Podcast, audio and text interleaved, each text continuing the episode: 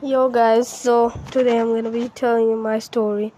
But a few days ago, I went to I went to Chandil, a place in Jharkhand, from America to India, and then I explored everything. I bought things from there and everything. And the next day, elephants broke in and yeah, killed all the people. Yeah lucky moments.